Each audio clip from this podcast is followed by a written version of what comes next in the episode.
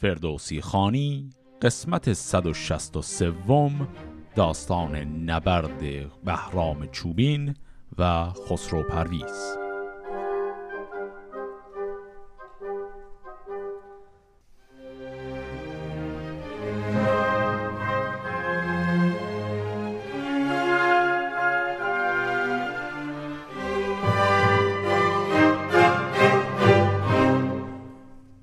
قسمت قبل دیدیم که گفتگوها و مذاکرات بین خسرو پرویز و بهرام چوبین به نتیجه نرسید همونطور که خود خسرو پرویز حدسش رو می‌زد.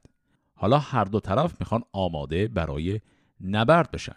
ولی قبل از اینکه اصلا جنگی شروع بشه گردیه خواهر بهرام چوبین با او کمی حرف می‌زنه. به این شکل.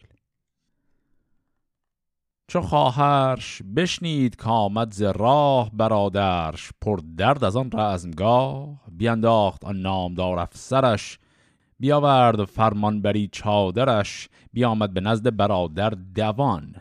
دلش خسته از درد و تیر روان. بدو گفت که مهتر جنگ جوی چگونه شدی پیش خسرو؟ بگوی. کجا از جوانی شود تیز و تند مگردان تو در آشتی رای کند. به خواهر چنین گفت بهرام گرد که او راز شاهان نباید شمرد. نه جنگی سواری نه بخشنده ای نه داناسری گر درخشنده ای هنر بهتر از گوهر نامدار. هنرمند باید تن شهریار. خب پس اینجا وقتی که گردی خبر برگشتن بهرام چوبین از اون مذاکره رو میشنوه سری میره در خیمگاه برادر و می‌خواد بپرسه چی شده. و اینجا جالبه که گردیه اصلا انتظاری داشته که با واقعیت اون قضیه کاملا متضاده.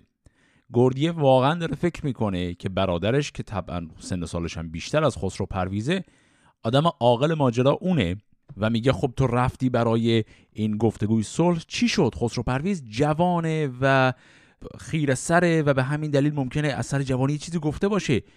گفتگوی صلحتون رو که خسرو پرویز خراب نکرد که. در حالی که واقعیت برعکس بود. خسرو پرویز حالا تازه یک کمی داشت سعی می‌کرد بحث صلح رو مطرح کنه. اون کسی که کلا مرغش یه پا داشت و از همون اساس بحث صلح رو نمیپذیرفت خود همین بهرام چوبینه. و بهرام چوبین هم با حالت خشم به خواهر خودش گفت که این خسرو پرویز کلا شاه درست و درمانی نیست و این آدم اصلا ارزش نداره. در نهایت هم حرفش رو با این صحبت تمام کرد که هنر از گوهر برتره. که خب این هم واضحه. منظورش بر اینه که گوهر شاهی که خسرو پرویز داره و با اون گوهر با استناد به نژاد و گوهر خودش داره ادعای شاهی می‌کنه در مقابل بیهنریش چیز کم ارزشیه. پس بنابراین ادعای شاهی او یه ادعای باطله. گردیه اینطوری جواب میده. چون گفت دانند خواهر بدوی که ای پر هنر مهتر نامجوی تو را چند گویم سخن نشنوی. به پیش آوری تندی و بدخوی. نگر تا چه گوید سخنگوی بلخ که باشد سخن گفتن راست تلخ. هر آن کس که آهوی تو با تو گفت همه راستی ها گشاد از نهفت. مکن رای ویرانی شهر خیش زگیتی چو برداشتی بهر خیش بر این بری که داستان زد کسی کجا بهره بودش ز دانش بسی؟ که خر شد که خواهد ز گاوان سروی به گاباره گم کرد گوش و بروی. نکوهش مخواه از جهان سر به سر نبود از تبارت کسی تاجور. اگر نیستی در میان این جوان نبودیم من از داغ تیر روان.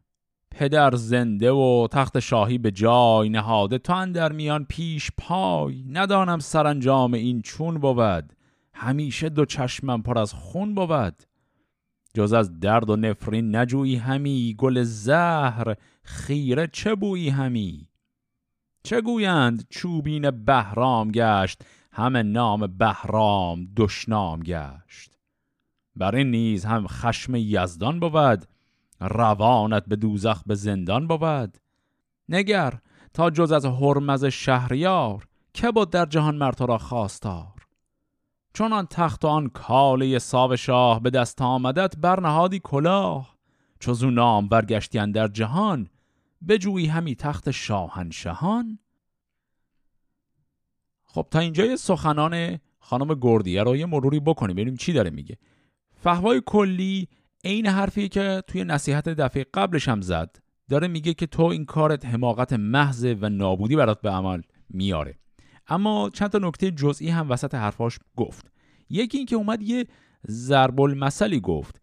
در این بیت گفت که که خر شد که خواهد ز گاوان سروی به گاباره گم کرد گوش و بروی.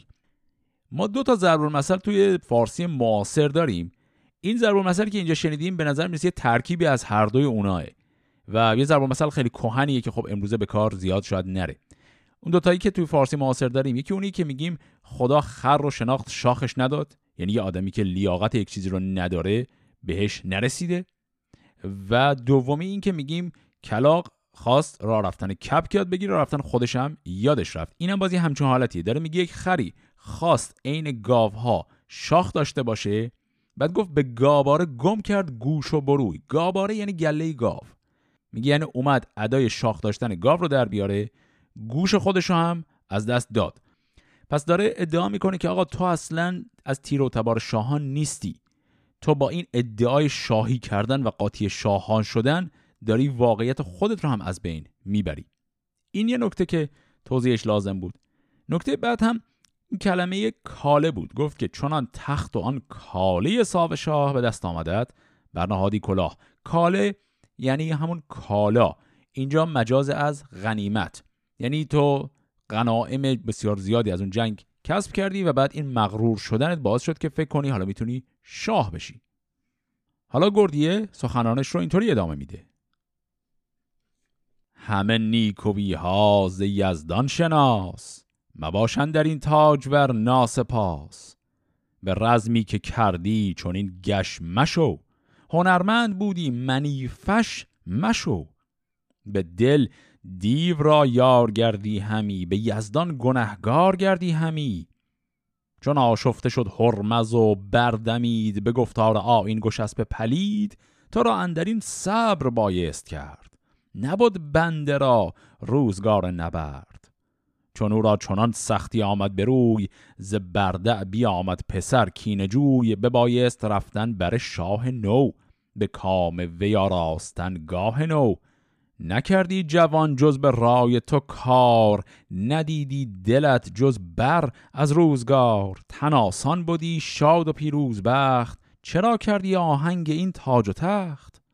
تو دانی که از تخمه اردشیر به جایند شاهان برنا و پیر ابا گنج و بالشکر بیشمار به دیران که خانه تو را شهریار. اگر شهریاری به گنج و سپاه توانست کردن به دیران نگاه نبودی جز از ساوه سالار چین که آورد لشکر به دیران زمین. تو را پاکی از بر او برگماشت بد او از ایران و نیران بگاشت. جهاندار تا این جهان آفرید زمین کرد و هم آسمان آفرید. ندیدند هرگز سواری چو سام. نزد پیش او شیر درنده گام. چون نوزر شد از بخت بیدادگر به پایان در آورد رای پدر. همه مهتران سام را خواستند همان تخت پیروزه آراستند. بدان مهتران گفت هرگز مباد که جان سپه بود کند تاج یاد که خاک منوچهر گاه من است سر تخت نوزر کلاه من است. بدان گفتم این ای برادر که تخت نیابد مگر مرد پیروز بخت که دارد کفی راد و فر و نژاد خردمند و روشندل و پرز داد. ندانم که بر تو چه خواهد رسید که اندر دلت شد خرد ناپدید. خب اینها کل سخنان گردیه بود. این قسمت دومش رو هم یه نگاهی بندازیم. نکات جدیدی که داره یکی این که داره میگه تو یعنی بهرام دعوای اصلی تو با هرمزد بود.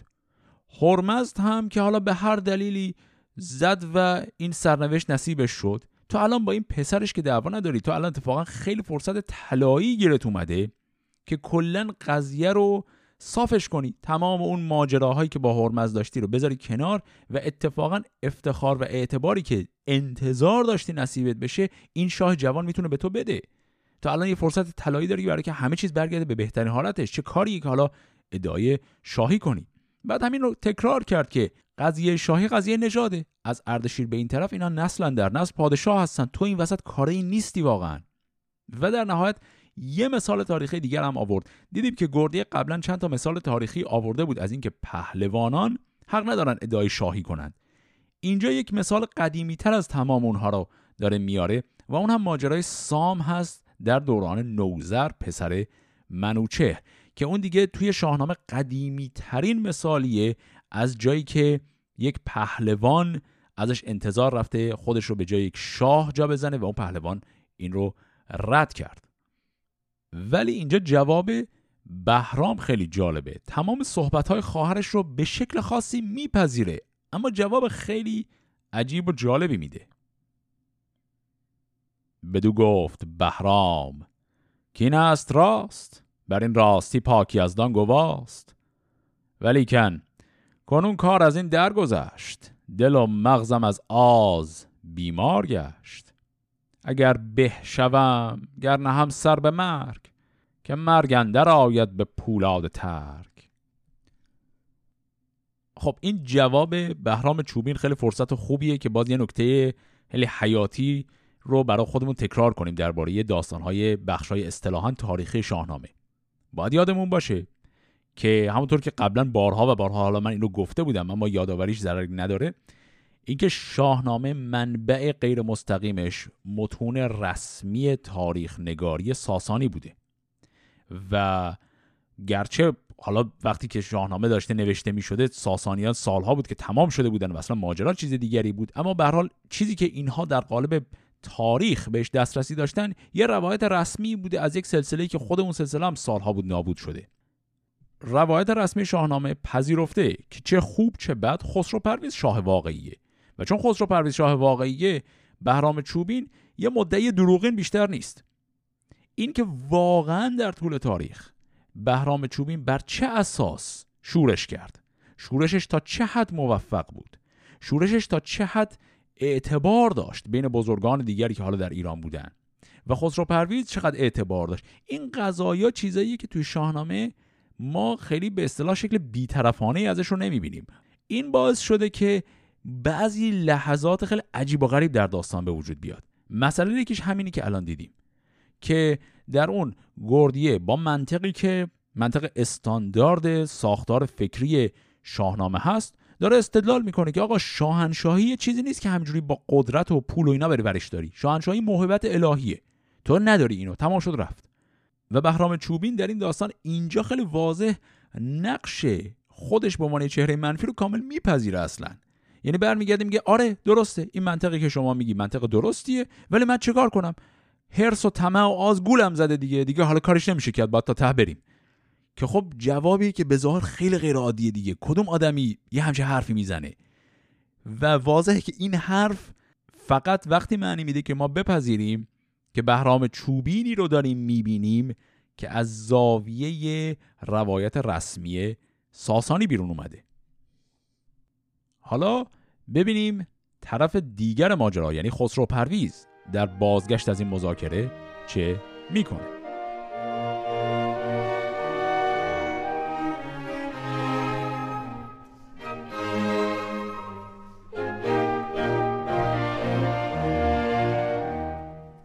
و آن روی شد شهریار جوان. چو بگذشت شاد از پل نهروان همه مهتران راز لشکر بخواند سزاوار بر تخت شاهی نشاند.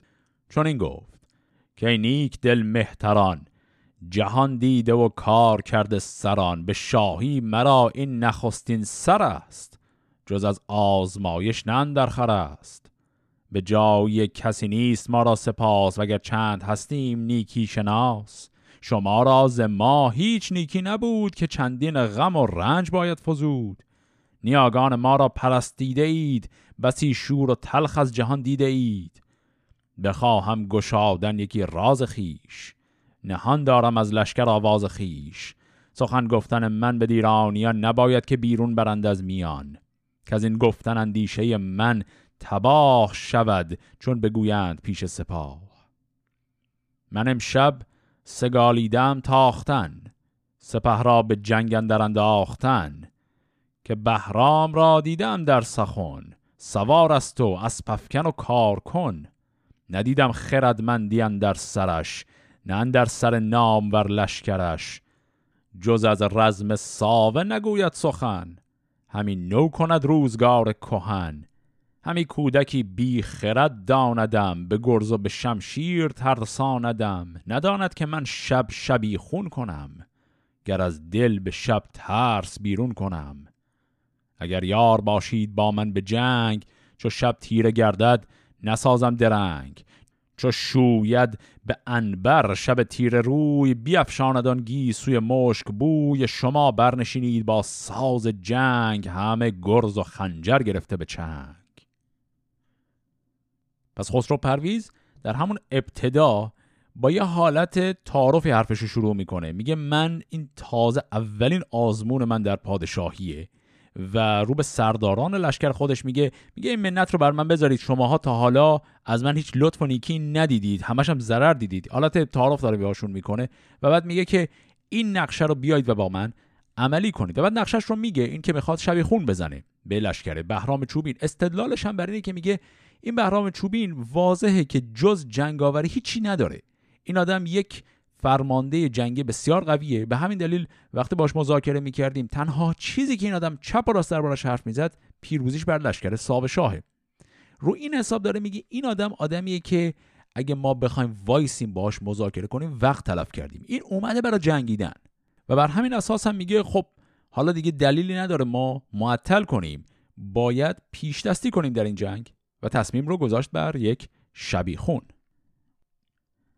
بران برنهادند یک سر سپاه که یک تن نگردد ز فرمان شاه. چو خسرو بیامد به پرد سرای ز بیگان مردم بپرداخت جای. بیاورد گستهم و بندوی را جهان دیده گرد گردوی را. همین کارزار شبیخون بگفت که با او مگر یار باشند و جفت. بدو گفت گستهم که شهریار چرایی چنین ایمن از روزگار؟ تو با لشکر اکنون شبی خون کنی ز دلها مگر مهر بیرون کنی؟ سپاه تو با لشکر دشمنت چنانند چون با تو پیراهنت. ز یک سو نبیره ز یک سو نیا به مغزندرون کی بود کیمیا؟ از این سو برادر و آن سو پدر همه پاک بسته یکن در دگر. پدر چون کند با پسر کارزار؟ بدین آرزو کام دشمن مخار. نبایست گفتین سخن با سپاه چو گفتی کنون کار گردد تباه. پس بعد از اینکه خسرو پرویز با بزرگان سپاه نظرش رو میگه برای شبیخون هم هم اطاعت می‌کنن بعد میره با سه نفر ویژه خودش حرف می‌زنه. میگه نظر شما چیه؟ گستهم اولین کسی که جواب میده میگه این کارا نکن. دلیلش هم از نظر ایشون اینه که میگه این دوتا لشکر ما و لشکر بهرام چوبی اینا همشون بخش از لشکر ایران هستن دیگه. میگه اکثر اعضای این لشکرها با هم فک و فامیلن اصلا. پدر توی این لشکر پسرش تو اون لشکر برادر این لشکر برادر دیگهش اون لشکر. حتی گفت اینا با هم دیگه اعضای این لشکرها دشمنی ندارن. تو تا جایی که میشه کاری کن که نبردی شکل نگیره. چون از شکل بگیره مهر سپاه تو با سپاه دشمنه و این به ضرر تو خواهد بود. این پاسخی که گستهم داد. حالا ببینیم پاسخ گردوی چیه. چون این گفت گردوی. که این خود گذشت. گذشته همه باد باشد به دشت. توانایی و کام و گنج و سپاه سر مرد برنا بپیچد ز راه. بدین رزمگاه در امشب مباش. ممان تا شود گنج و لشکر به لاش. که من بیگمانم که از این راز ما و از این ساختن در نهان ساز ما بدان لشکر اکنون رسید آگهی. نباید که تو سر به دشمن دهی. پس اینجا گردو یه حرف دیگر رو هم ادامه میده. در حقیقت حرفش تکمیل کننده نظر گستهمه میگه ببین این دیگه الان کار از کار گذشته. دلیلش هم اینه که میگه تو بالاخره به بزرگان لشکرت گفتی می‌خوای شبیه خون کنی. و میگه صد درصد مطمئن باش که اعضایی از لشکر تو خبر این شبیخون رو به لشکر بهرام چوبین دیگه رسوندن تا الان. بنابراین شبیخونه فی نفس منتفیه چون کل نکته یک شبیخون قافلگیریه. ولی مطمئن باش اونا دیگه الان می‌دونن تو بخوای شبیخون کنی. و واکنش خسرو پرویز به این شکله. چو بشنید خسرو پسند آمدش. به دل رای او سودمند آمدش. گزین کرد از آن سرکشان مرد چند که باشند بر نیک و بد یارمند. چو خراد برزین و گستهم شیر چو شاپور و چون اندیان دلیر چو بندوی خراد لشکر فروز چو نستود لشکر کش نیو سوز. تلی بود پر سبزه و جای سور سپه را همی دید خسرو ز دور. و زین روی بنشست بهرام گرد بزرگان لشکر برفتند و خورد. سپه بود بپرسید از آن سرکشان که آمد شما را ز خیشان نشان. فرستید هر کس که دارید خیش که باشند یک دل به گفتار و کیش. گر ایشان بیایند و فرمان کنند به پیمان روان را گروگان کنند سپه ماند از برده و اردویل و زرمینی نیز بیبرد و خیل. از ایشان به رزمندرون نیست باک چه مردان برده چه یک مشت خاک. شنیدند گردن کشان این سخن که بهرام جنگ آور افکند بن. زلشکر گزیدند مردی دبیر سخنگوی و داننده و یادگیر. بیامد گوی با دلی پرز راز همی بود پویان شب دیریاز بگفتان چه بشنید از آن مهتران بدان نامداران گنداوران. از ایرانیان پاسخ ایدون شنید که تا رزم لشکر نیاید پدید یکی ماز خسرو نگردیم باز. بترسیم که این کار گردد دراز. مباشید ایمن بر آن رزمگاه که خسرو شبیخون کند با سپاه. خب اینجا چه اتفاقی داره میفته؟ بعد از اینکه اون نقشه شبیخون خسرو اینا گفتن آقا ممکنه نشه این کار انجام داد. به دو دلیل. یکی اینکه اعضای این دوتا لشکر خیلی هاشون با هم فک و فامیل هستن و حاضر نیستن به هم حمله کنن. و دوم اینکه به واسطه همین فک و فامیل بودنش احتمالا قضیه این شبیخون پیشاپیش لو رفته بنابراین فایده ای نداره. بعد از اون طرف این قضیه به گوش بهرام هم رسیده که لشکر خسرو پرویز تعداد زیادی از افرادش نسبت خانوادگی دارن با افراد لشکر خودش. و این رو می‌کنه به افراد لشکر خودش.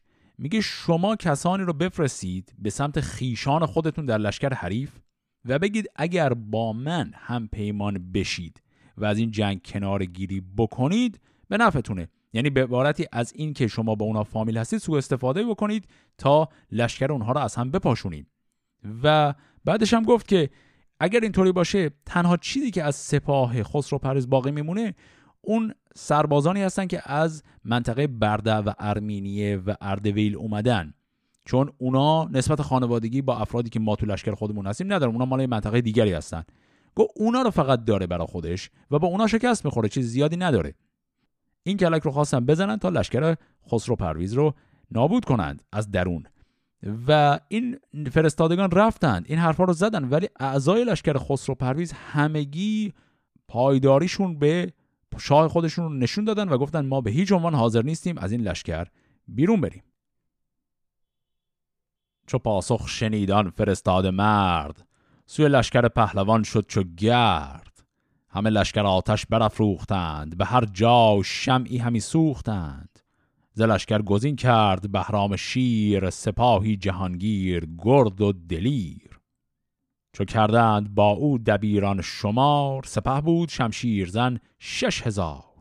ز خاقانیان آن سه ترک سترگ که بودند بر سان آرغد گرگ و جنگاوران گفت چون زخم کوس براید به هنگام بانگ خروس. شما برخروشید و اندر دهید. سران راز خون بر سر افسر نهید. بشد تیز لشکر به فرمان گو. سترک سرفرازشان پیش رو.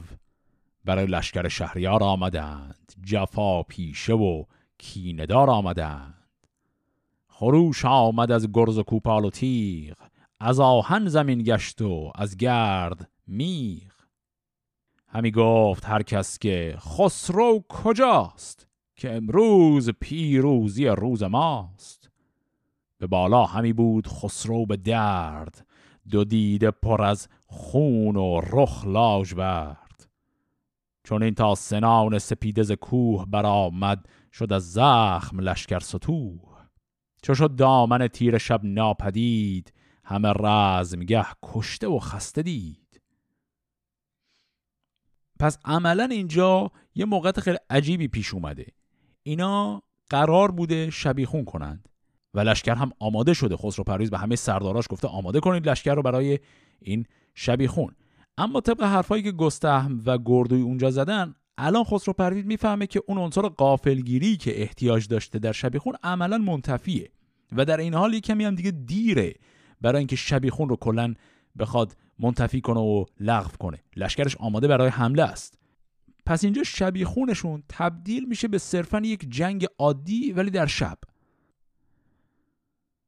چون این تا سنان سپیده ز کوه برآمد شد از زخم لشکر ستوه چو شد دامن تیر شب ناپدید همه رزمگه کشته و خسته دید.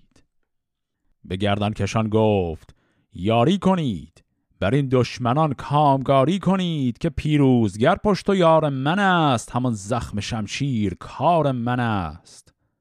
بیامد دمان تا بر آن سه ترک. نه ترک آن دلاور سه گرگ سترک یکی تاخ تا پیش خسرو رسید پرنداوری از میان برکشید. همه خواست زد بر سر شهریار. سپر بر سر آورد شاه سوار. به زیر سپر تیغ زهرابگون بزد تیغ و انداختش سرنگون. خروشید که این نامداران جنگ زمانی دگر کرد باید درنگ. سپاهش همه پشت برگاشتند جهانجو را خار بگذاشتند. به بندوی و گستهم گفتان زمان که اکنون شدم زین سخن بدگمان.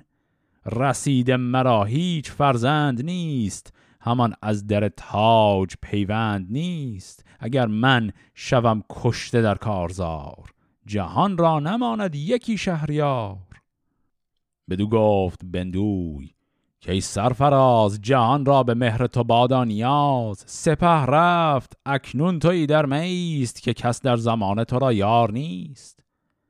به زنگوی گفت آن زمان شهریار.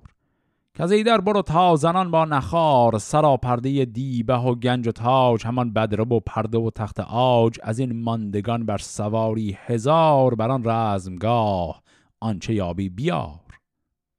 بزرگان بنه برنهادند و گنج فراوان به بردن کشیدند رنج. همان گه یکی اجده فش درفش پدید آمد و گشت گیتی بنفش. پس در همی راند بهرام گرد به جنگ از جهان روشنایی ببرد. خب تا اینجا رو یه نگاهی بندازیم. اتفاقی که افتاد این جنگی که قرار بود شبیخون شه ولی خب عملا دیگه شبیخونی هم در کار نبود با پیروزی بسیار قاطعانه لشکر بهرام تمام شد. دلیلش هم بود که لشکر بهرام آماده بود براش. دیدیم که گفت شم و مشعل و اینا روشن کرده بودن شب رو این روز روشن کرده بودن و آماده بودند. و لشکر خسرو پرویز خیلی شکست سختی می‌خوره.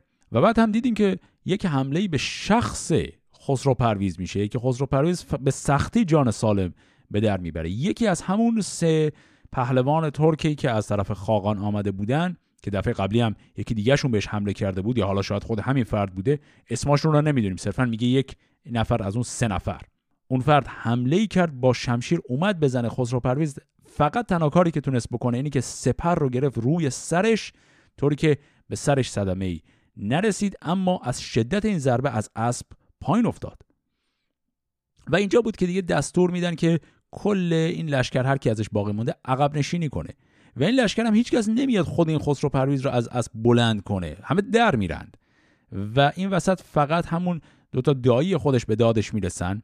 و یک صحبتی پیش میاد بین بندوی گستهم دایی های خسرو پرویز و خود خسرو پرویز که در اون خیلی واضح خسرو پرویز به شدت ترسیده. داره میگه که من یک دفعه این قضیه برام غالب شد که اگه در این میدان جنگ من بمیرم فقط این نیست که من مردم. پادشاهی ساسانیان تموم میشه. چرا اینو میگه؟ چون میگه من خیلی جوونم من هنوز بچه ای ندارم. فرزندی از من به جا نمونده. روی این صحبت اینا متوجه این قضیه میشن که الان بهترین وقت برای اینکه کلا فرار کنند و جمع کنن برن. از اون طرف در همین حین و بین دیدیم که ناگهان از دور درفش اجدهاگون رستم پیدا میشه و می‌دونیم که اون درفش هم در دست بهرام چوبین هست. پس شخص بهرام چوبین وارد شده و می‌خواد مستقیما حمله کنه به خسرو پرویز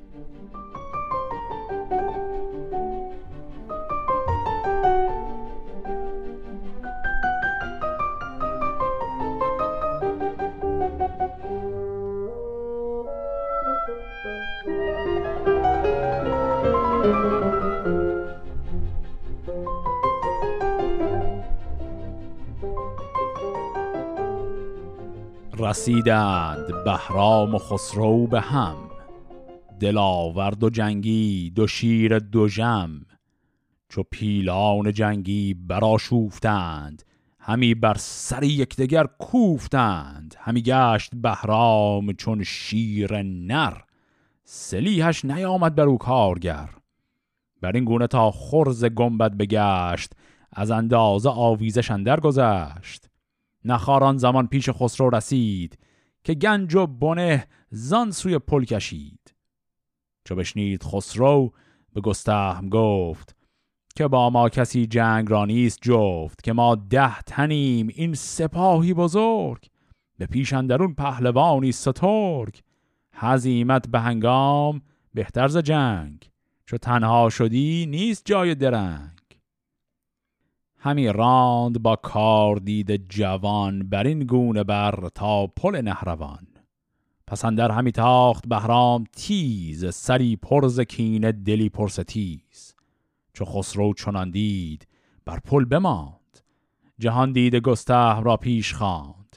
بیارید گفت آن کمان مرا به جنگن در اون ترجمان مرا. کمانش ببردان که گنجور بود بر آن کار گستهم دستور بود. کمان برگرفتان سپهدار گرد به جنگ از هوا روشنایی ببرد. همی تیر بارید همچون تگرگ به یک چوبه با سر همی دوخت ترگ. پسندر همی تاخت بهرام شیر کمانی به دست اجدهایی به زیر. به دستندرون جز کمانی نداشت بر آن اسب برگستوانی نداشت. چو خسرو چنان دید برگشت شاد دو زاغ کمان را به زهبر نهاد. یکی تیر زد بر بر بارگی بشد کار آن باره یک بارگی. پیاده سپه بود سپر برگرفت ز بیچارگی کرگ بر سر گرفت. یلان سینه پیشندر آمد چو گرد جهانجوی کی داشت او را به مرد؟ همان در زمان اسب او را بخست پیاده یلان سینه از پل بجست. سپه بازگشت از پل نهروان هر آن کس که بودند پیر و جوان. خب در این نبرد بسیار نفسگیر و عجیب چه اتفاقی اینجا افتاد؟ دیدیم درست قبل از این نبرد وقتی که خسرو پرویز از اسب افتاده بود بعد از اون حمله اون سه خاقانی ترک و اون صحبت ها رو با بندوی و گستهم کرد. به یکی از کارداران خودش که فردی است به اسم نخار گفت که آقا همه بار و بنه رو جمع کنید می‌خوایم در بریم می‌خوایم کلا عقب نشینی کنیم فرار کنیم. و اینا در حین جمع و جور کردن برای فرار بودند و خب می‌دونیم هم جنگ در حاشیه رودخانه نهروان هست که یک پلی هم داره. اینا می‌خوان از این پل رد شن و دیگه برن. و در حین این فرار بودن که خود شخص بهرام می‌رسه رو در روی خسرو. خسرو پرویز اینجا نبردش با بهرام صرفا برای یک جوری وقت تلف کردنه برای اینکه مطمئن بشه که اون بارابونه لشکر فرار کرده رفته. و وقتی که از طرف نخار بهش خبر می‌رسه که بله همه چیز رو ورداشتیم و از پل هم رد شدیم خود خسرو رو می‌کنه به همین دو عموی خودش میگه ما کلا ده نفر باقی موندیم این ور آب و اونا هم یک لشکر کامل هستن. الان وقت فراره. و اینا صرفا می‌خوان از دست بهرام چوبین و لشکرش زنده در برن. بخش اصلی اون چیزی که اینجا خوندیم اتفاقی بود که روی این پل افتاد. اینها همینجور در حال فرار از روی پل هستند و از طرف دیگر هم شخص بهرام چوبین روی همین پل داره دنبال می‌کنه اینها رو. در اون لحظه خسرو پرویز رو به دایی خودش میگه اون کمان رو به من بده من با کمان کاری کنم اینا عقب نشینی کنن نیان جلوتر. و در اون لحظه دیدیم که چون بهرام چوبین می‌خواسته با یک اسب خیلی چابک به تازه برسه به خسرو پرویز. اسبی که انتخاب کرده بوده اون اسب برگستوان نداره. برگستوان هم که می‌دونیم یک نوع زرهی هست که به تن اسب میپوشونن و طبعا این زره باعث میشه اسب خیلی سنگین و آرام حرکت کنه. این اسب چابک برگستوان نداره. مشکلی هم که اسب بدون برگستوان داره اینه که خیلی راحت میشه با تیر اسب پادرش آورد و این دقیقا کاریه که خسرو پرویز کرد. وقتی دید که اون با چنان اسبی میاد تیری به اون اسب زد اون اسب رو کشت بهرام از اسب افتاد و بعد ادامه تیراندازی ها رو همینطور خسرو پرویز داره می‌کنه. دیدیم که بهرام صرفا با گرفتن سپر روی سرش تونست خودش رو نجات بده و کسی که اومد به داد بهرام چوبین رسید اون پهلوانی که همیشه در کنارشه به نام یلان سینه یلان سینه اومد اسب خودش رو به بهرام داد و خودش هم عقب رفت تا بهرام هم بتونه زنده برگرده. با این کار بهرام چوبین نتونست خسرو پرویز رو بگیره و کاری که می‌خواست بکنه این بود که می‌خواست یه جا اونو بکشه و تمام شه این ماجرا که نشد. اما از طرف دیگه خسرو پرویز همین جنگ رو باخت و حالا کاملا مجبور به فرار کردنه.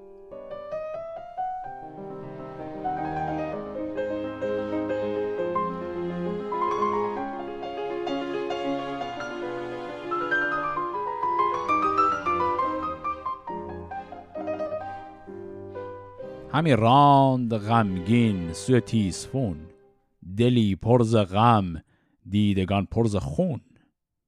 در شارستان را به داهن ببست بدن بوه اندیشگان در نشست زهر برزنی مهتران را بخواند به دروازه بر پاسبانان نشاند.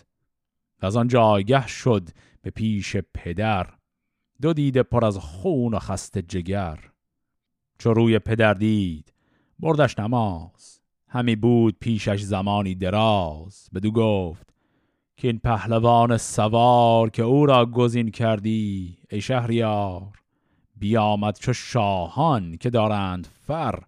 سپاهی بیاورد بسیار مر. برفتم. سخن هرچه آمد ز پند بگفتم.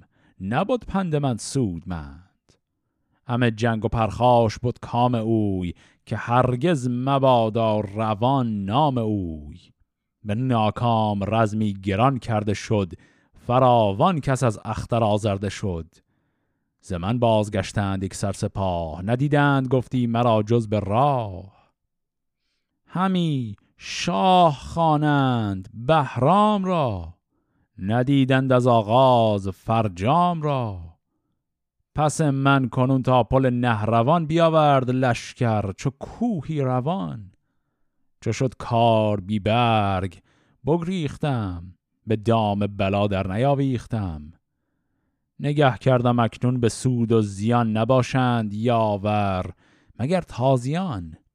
گریدون که فرمان دهد شهریار سواران تازی برم بیشمار اینها سخنان خسرو پرویز بود وقتی که از اون جنگ سرفکنده برگشته به تیسفون و اونجا رو کامل بسته و الان رفت با پدرش صحبت کرد و نصیحت خواست. وقتی همه ماجرای جنگ رو مرور کرد اون نصیحت اصلی که می‌خواست رو گفت. گفت به نظر می‌رسه تنها کسانی که من دارم که الان می‌تونم برم کمک ازشون بخوام تا به من کمک کنن در این جنگ تازیان یا همون عرب هستند میگه می‌خوام برم سراغ اونها از اونها لشکری بخوام برای کمک. پدرش اینطوری جواب میده. بدو گفت هرمز که این رای نیست که اکنون تو را پای بر جای نیست. تو را رفتن آنجا جز از رنج نیست که آنجا سلیح و تن و گنج نیست. نباشند یاور تو را تازیان چو جایی نیابند سود و زیان. به درد دلند از نژاد تو نیز به دشمن سپارند از بهر چیز. بدین کار پشت تو یزدان بود هم آواز تو بخت خندان بود. چو بگذاشت خواهی همی مرز و بوم از ای در برو تازنان تا به روم. سخنهای این بنده چار جوی چو رفتی یکا یک به قیصر بگوی. به جایی که دین از تو هم خواسته است سلیح و سپاه وی آراسته است. فریدونیان نیز خیش تو چو کارت شود سخت پیش تو اند. پس هرمز در جواب حرف پسرش خسرو پرویز گفت نه دنبال لشکر کمکی از طرف تازیان یا عرب نگرد. اینا فایده براتون ندارن. استدلالش خیلی واضح نیست اما بر اساس شواهد دیگر داستان میشه حدسی زد می‌خواد چی بگه. استدلالش این بود که گفت اینا کمکت نمی‌کنن چون سود و زیانی براشون نداره. به احتمال زیاد منظورش اینه که همونطوری که خاقانیان که هم پیمانان خود پرمز بودن در این جنگ عملا نفعشون بر این بود که برن طرف بهرام چوبین. میگه اینجا هم همینطوره. این عرب که خب نسبت خاصی که با تو ندارن یک حساب کتاب میشینن می‌کنن درست به سبکی که خاقانیان کردند و احتمالا به نفعشون خواهد بود که برن به سمت بهرام چوبین و بنابراین حتی اگر ازشون کمک بخوای اونا ممکنه بعدا به تو ناروی بزنن و ضرر باشه برات. میگه کلا سراغ اونها نرو. در عوض میگه لشکر رو بتاز برو کامل به سمت غرب برو به سمت روم. رومی ها کسانی هن که به تو می‌تونن کمک کنن. در استدلال تنها حرفی که می‌زنه چیزی که در شاهنامه دیگه بارها و بارها داشتیمش اونم این استدلاله که روم و ایران به واسطه فرزندان فریدون با همدیگه خیشاوندن میگه برخلاف اون تازیان که خب به هر حال چون نسبتی با تو ندارن فقط یه حساب کتاب سود و ضرر می‌کنن در این ماجرا رومی ها رو حساب نسبشون که هم نسب تو هستند به عنوان پادشاه رسمی ایران تو را قبول دارن و دلیلی نداره که بهرام چوبین رو شاه رسمی ایران بدونن. اونا قطعا به تو کمک خواهند کرد.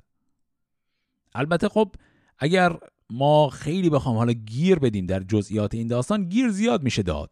مثلا اینکه یه نفر می‌تونه بگه خب رومیان اگر هم خاندان و هم خانواده شاه ایرانن به واسطه ماجرای فرزندان فریدون که خب در اون صورت ترک هم هم خانواده و هم خاندان ایرانن خب اون ماجرای خاقانیان پس چی میشه؟ اینا دیگه جزو اون مواردی که اگه بخوام خیلی دیگه حالا مته به خشخاش بذاریم و در منطق داستان گیر بدیم میشه گیر پیدا کرد. اما حرف اصلی هرمزد اینه که برای مقابله با بهرام چوبین کمک از یک قوای خیلی قوی و اساسی لازمه که اون هم رومه. خسرو پرویز هم این حرف رو میپذیره. چو بشنید خسرو زمین بوس داد. بسی آفرین مهان کرد یاد. به بندوی و گردوی و گستهم گفت که ما با غم و رنج گشتیم جفت. بسازید و یک سر بنه برنهید. بر و بوم ایران به دشمن دهید. بگفتین و از دیده آواز خواست که ای شاهنی کختر و داد راست. یکی گرد تیره برآمد ز راه درفشی درفشان میان سپاه.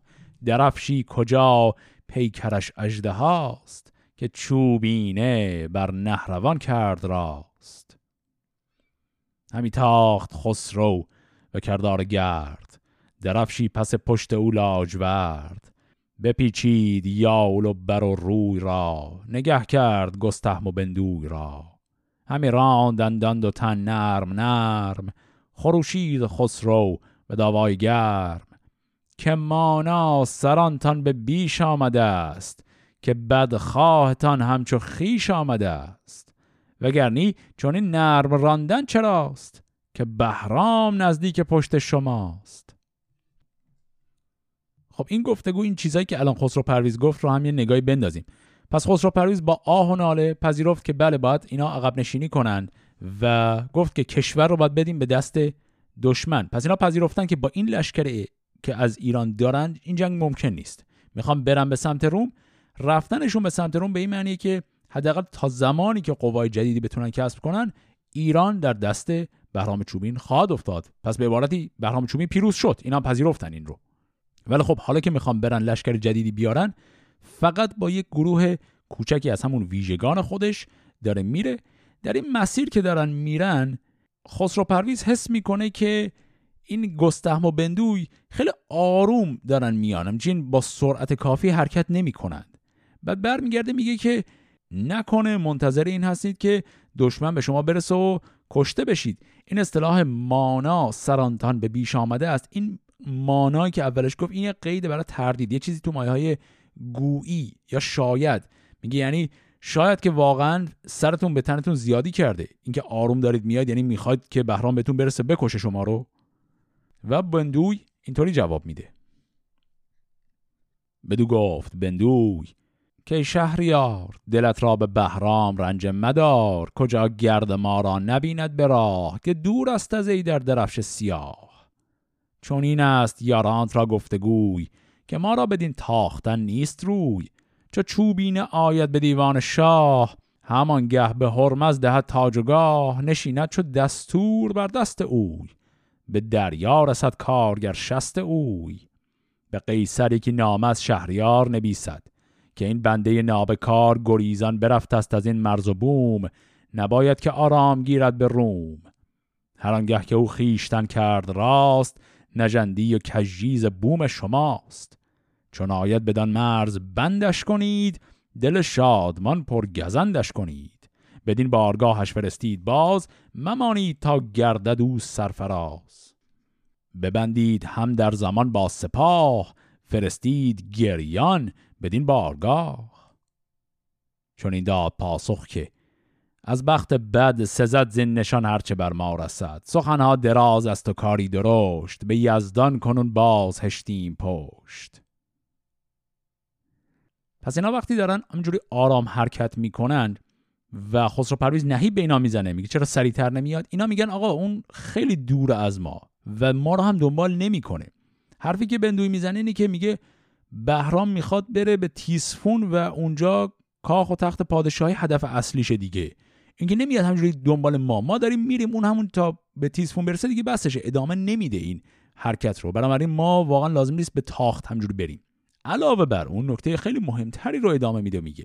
میگه نقشه بهرام اینه که هرمزدی رو که ما از پادشاهی خلق کردیم رو دوباره به پادشاهی میشونه خودش رو می‌کنه وزیر او که همه چیز اون ساختار معتبر خودش رو داشته باشه و بتونه کامل قدرتش بر کشور داشته باشه چون شاهی که واقعا شاه بوده رو برگردونده به شاهی و ماها اینجا میشیم آدم بد ماجرا.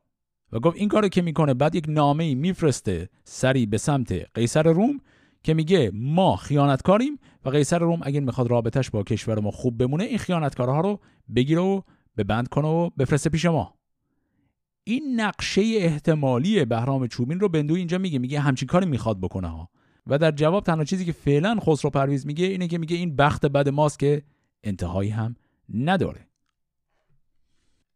براند اسب و گفتان چه از خوب و زشت جهاندار بر تارک ما نبشت بباشد نگردد بدن دیشه باز مبادا که آید به دشمن نیاز. چون برگذشت این دو بیدادگر از او بازگشتند پرکین سر. ز راه اندر ایوان شاه آمدند. پر از رنج و دل پرگناه آمدند. ز در چون رسیدند نزدیک تخت زهی از کمان باز کردند سخت.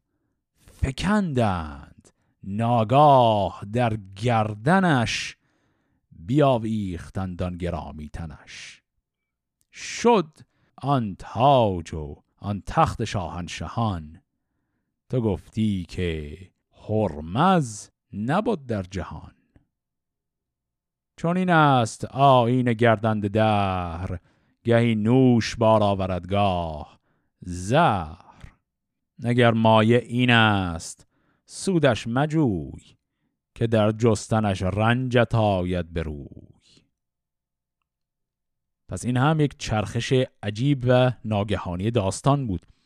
دیدیم که این بندوی گستهم یه فکر رو انداختن در سر خسرو پرویز.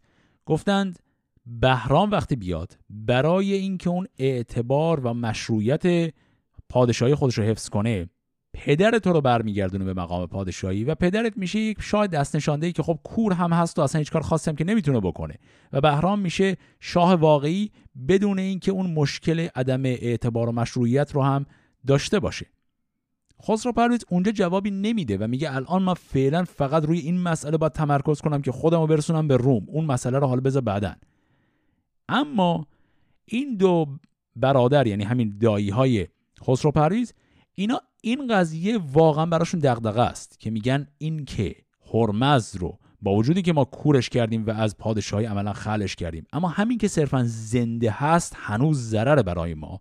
برای اینکه پیشگیری کنن از اون قضیه اینا ناگهانی و یواشکی اسبشون رو کج می‌کنن بی سر و صدا بر میگردند وقتی که احتمالا حالا خسرو پرویز حواسش نیست یا نصف شبی چیزی هست بر میگردن یواشکی وارد کاخ میشن و هرمزدی که پیر هست و کور هم شده رو گفت که با زهی که از کمان باز کرده بودند با این زه او رو خفه می‌کنند و می‌کشند تا مطمئنشم هرمزدی اصلا دیگه وجود نداره تا بتونه هیچ نقشه رو عملی کنه.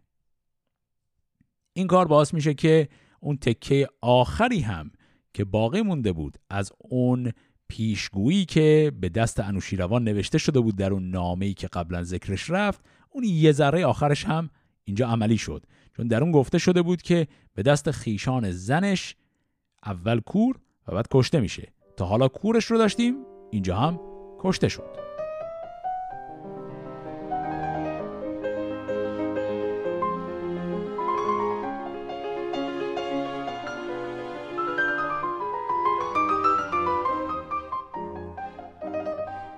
چو شد گردش روز هرمز به پای توهی ماند از او تخت فرخنده جای.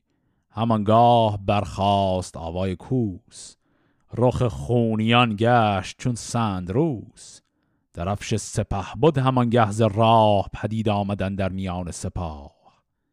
جفا پیش گستهم و بندوی تیز گرفتند از آن کاخ راه گریز. چونین تا به خسرو رسید این دو مرد جهانجوی چون دیدشان روی زرد بدانست کیشان دو دل پرز راز چرا از جهاندار گشتند باز؟ و رخسارش شد چون گل شنبلید نکردان سخن بر دلیران پدید. بدیشان چنین گفت که از شاهراه بگردید کامد به تنگی سپاه. بیابان گزینید و راه دراز. مدارید یک سرتن از رنج باز. چو بهرام رفتن در ایوان شاه گزین کرد از آن لشکر کین خواه. زره دار و شمشیر زن سی هزار. بدان تا شوند از پس شهریار. چون این لشکری نام بردار و گرد به بهرام پور سیاوش سپرد. خب پس اینجا درست زمانی که گستهم و بندوی هرمز رو کشتند می‌بینن که از دور درفش لشکر بهرام هم پیدا شده و اینا می‌فهمن که لشکر بهرام آمده تا این کاخ رو تصرف کنه و به سرعت هر دو فرار می‌کنن. وقتی دارن برمیگردن خسرو پرویز اینها رو می‌بینه از شکل و شمایل نگاه اینها متوجه میشه که رفتن چه کار کردن. اما اصلا به روی خودش نمیاره. و تنها حرفی که می‌زنه اینه که میگه از شاهراه یا همون مسیر راه اصلی دور شیم و از بیراهه بریم تا کسی ما رو پیدا نکنه.